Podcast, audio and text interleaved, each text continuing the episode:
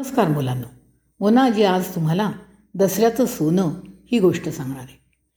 रघुराजा हा आहे आपल्या प्रभू रामचंद्रांचा पूर्वज. त्यांच्यापासूनच रघुवंश सुरू झाला. श्रीराम याच रघुवंशातले म्हणून ते राघव.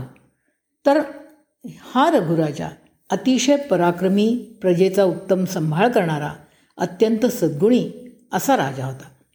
त्याच्या राज्यात रानावनातून ऋषीमुनींचे आश्रम होते.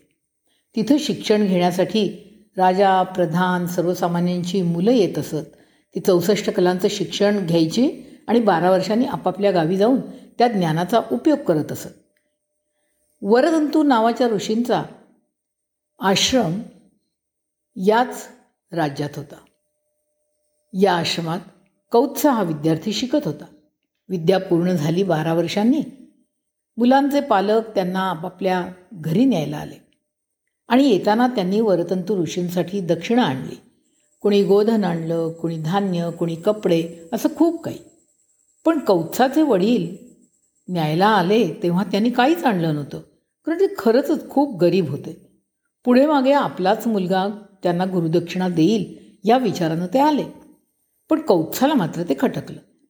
गुरूंना जाताना आपण काहीतरी थोडी तरी गुरुदक्षिणा द्यायलाच हवी असं वाटून त्यानं गुरूंनाच विचारलं. की मी आपणाला काय गुरुदक्षिणा देऊ? वरतंतूंना त्याच्या घरची परिस्थिती माहीत होती. तू काहीच देऊ नकोस बाळा. तू विद्यादान कर तीच माझी गुरुदक्षिणा असं त्याने समजावलं. पण कौत्साला ते पटेना. काहीतरी मागाच असं म्हणून तो हट्टच धरून बसला. किती सांगितलं तरी ऐकेना. शेवटी वरतंतू ऋषी रागावले. ठीक आहे गुरुदक्षिणाच द्यायची आहे ना? मग जेवढ्या विद्या मी तुला शिकवल्या तेवढ्या कोटी सुवर्णमुद्रा तू मला दे. बापरे! एक नवा पैसाही जवळ नसलेला कौत्स. काय करणार आता? पण शांतपणे गुरूंना आदराने त्याने वंदन केलं. वडिलांना सांगितलं तुम्ही पुढे जा. मी गुरूंना दक्षिणा देऊनच घरी येईन. कौत्स रघुराजाच्या नगरीत आला. नगरात खूप आनंदोत्सव चालू होता कारण राजानं नुकताच विश्वजित यज्ञ केला होता. दान धर्म करून प्रजेला संतुष्ट केलं होतं. कौत्स राजवाड्यात आला. बारा वर्ष अध्ययन करून तेजस्वी बनलेला तो युवक राजाने त्याचं स्वागत केलं. पण एरवी स्वागतासाठी चांदी सोन्याची भांडी असत आज मात्र सगळी मातीची तिथे पात्र होती. कौत्सानं ओळखलं? आपण चौसष्ट कोटी सुवर्ण मुद्रा फक्त रघुराजाच देऊ शकेल म्हणून इथे आलो पण राजाने तर सर्व दान करून टाकलेलं आहे. राजानं विचारलं आपली काय इच्छा आहे? काय हवं होतं आपल्याला? राजा अरे आता माझी इच्छा तुझ्याकडून पूर्ण होणार नाही कारण तुझ्याकडे मला देण्या इतकं धनच नाही आहे पण आपण सांगा तर आपल्याला काय हवं होतं ते? राजा मला माझ्या गुरूंना चौसष्ट कोटी सुवर्णमुद्रा गुरुदक्षिणा म्हणून द्यायच्या आहेत.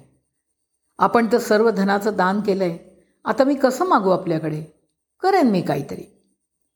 पण विद्यासंपन्न कौत्स आपल्या राजवाड्यातून विनमुख जाणार हे राजाला रुचलं नाही. तो म्हणाला महाराज आजची रात्र आपण इथं विश्रांती घ्या. मी काहीतरी प्रयत्न करतो. कौत्सानं ते मान्य केलं. रघुराजा विचार करू लागला. इतकं धन आता पृथ्वीवर कोणाकडेच नाही. हां स्वर्गात कुबेराकडे मात्र इतकं धन मिळू शकेल. ठरलं तर उद्या कुबेरावर स्वारी करून कौत्साला हवी असलेली संपत्ती मिळवायची. आणि इकडे काय झालं स्वर्गात? कुबेराला समजलं रघुराजा उद्या स्वारी करणार. आपला पराभव होणारच. मग आपण आधीच देऊन टाकूया ना याला धन? म्हणून त्याने राजाच्या उद्यानात जेथे जवळच रथशाळा होती तिथे मोहरांचा पाऊसच पाडून टाकला. दुसऱ्या दिवशी सूर्योदयाच्या वेळी सारथी रथ सिद्ध करायला पोचला तर काय दिसलं त्याला? सगळं उद्यान ती रथशाळा सुवर्ण मोहरांनी झगमगत होती. तो पळतच राजाकडे आला. त्यानं सगळं सांगितलं. राजानं ओळखलं. ठीक आहे. आता कौत्स मुनींची गुरुदक्षिणा पूर्ण होईल. सकाळी त्यानं कौत्स मुनींची पुन्हा पूजा केली व त्यांना रथशाळेत उद्यानातील सर्व मोहरा घेऊन जायला सांगितल्या. रघुराजा इतक्या मोहरा? अरे मला गुरूंना ज्या चौसष्ट कोटी द्यायच्या आहेत तेवढ्याच मला तू दे. मला माझ्यासाठी काहीच नको. पण मुनिवर हे धन न जिंकता मिळालेलं आहे त्यामुळे मलाही ते नको. रघुराजानं कुबेराला प्रार्थना केली. की उरलेल्या चौसष्ट कोटी मुद्रा मी यातल्या घेतो आणि उरलेलं धन आपण घेऊन जा. कुबेर म्हणाला नाही राजा एकदा दिलेलं धन मी परत घेत नसतो. राजानं प्रजेला ते धन घेऊन जायला सांगितलं. सगळे लोक म्हणाले राजा तू इतकं आम्हाला दिलेलं आहेस की आम्ही आधीच खूप संतुष्ट आहोत. आता आम्हाला काही नको. झालं. त्या सोन्याच्या झगझगीत मोहरा पडून राहिल्या. कुणी घेईना. पायदळी तुडवल्या जाऊ लागल्या. धनाचा तो अपमानच. राजाने इंद्राला विनवणी केली की या धनाचा असा अपमान होऊ नये म्हणून आपणच मार्ग सांगा. मग इंद्रानं त्या सर्व मोहरा उद्यानातील झाडांच्या पानात रूपांतरित केल्या. राजाच्या उद्यानात आपट्याची झाडं डोलू लागली. मुलांनो आठवतं आहे ना?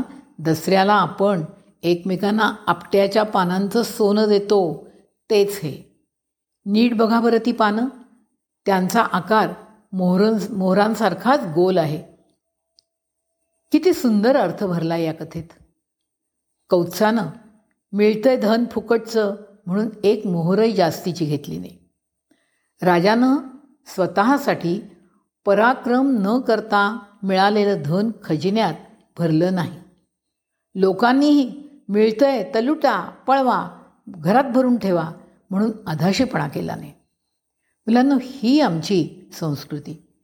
दसऱ्याला एकमेकांना ही सोन्याची पानं देऊन अशी लक्षात ठेवायची. आणखीन एक गोष्ट लक्षात ठेवण्यासारखी म्हणजे सोन्या इतकंच पानांनाही पर्यावरणाच्या दृष्टीने मोल आहे हे समजून घ्यायचं. मनाशी ठरवायचं की कुठलंही खोटं नाटक कारण सांगून कुणी काही देतंय म्हणून घ्यायचं नाही. सवलतीसाठी जात बदलायची नाही. थोड्या फायद्यासाठी आपली तत्त्व स्वाभिमान सोडून द्यायचा नाही. हेच ही कथा शिकवते. नाही का?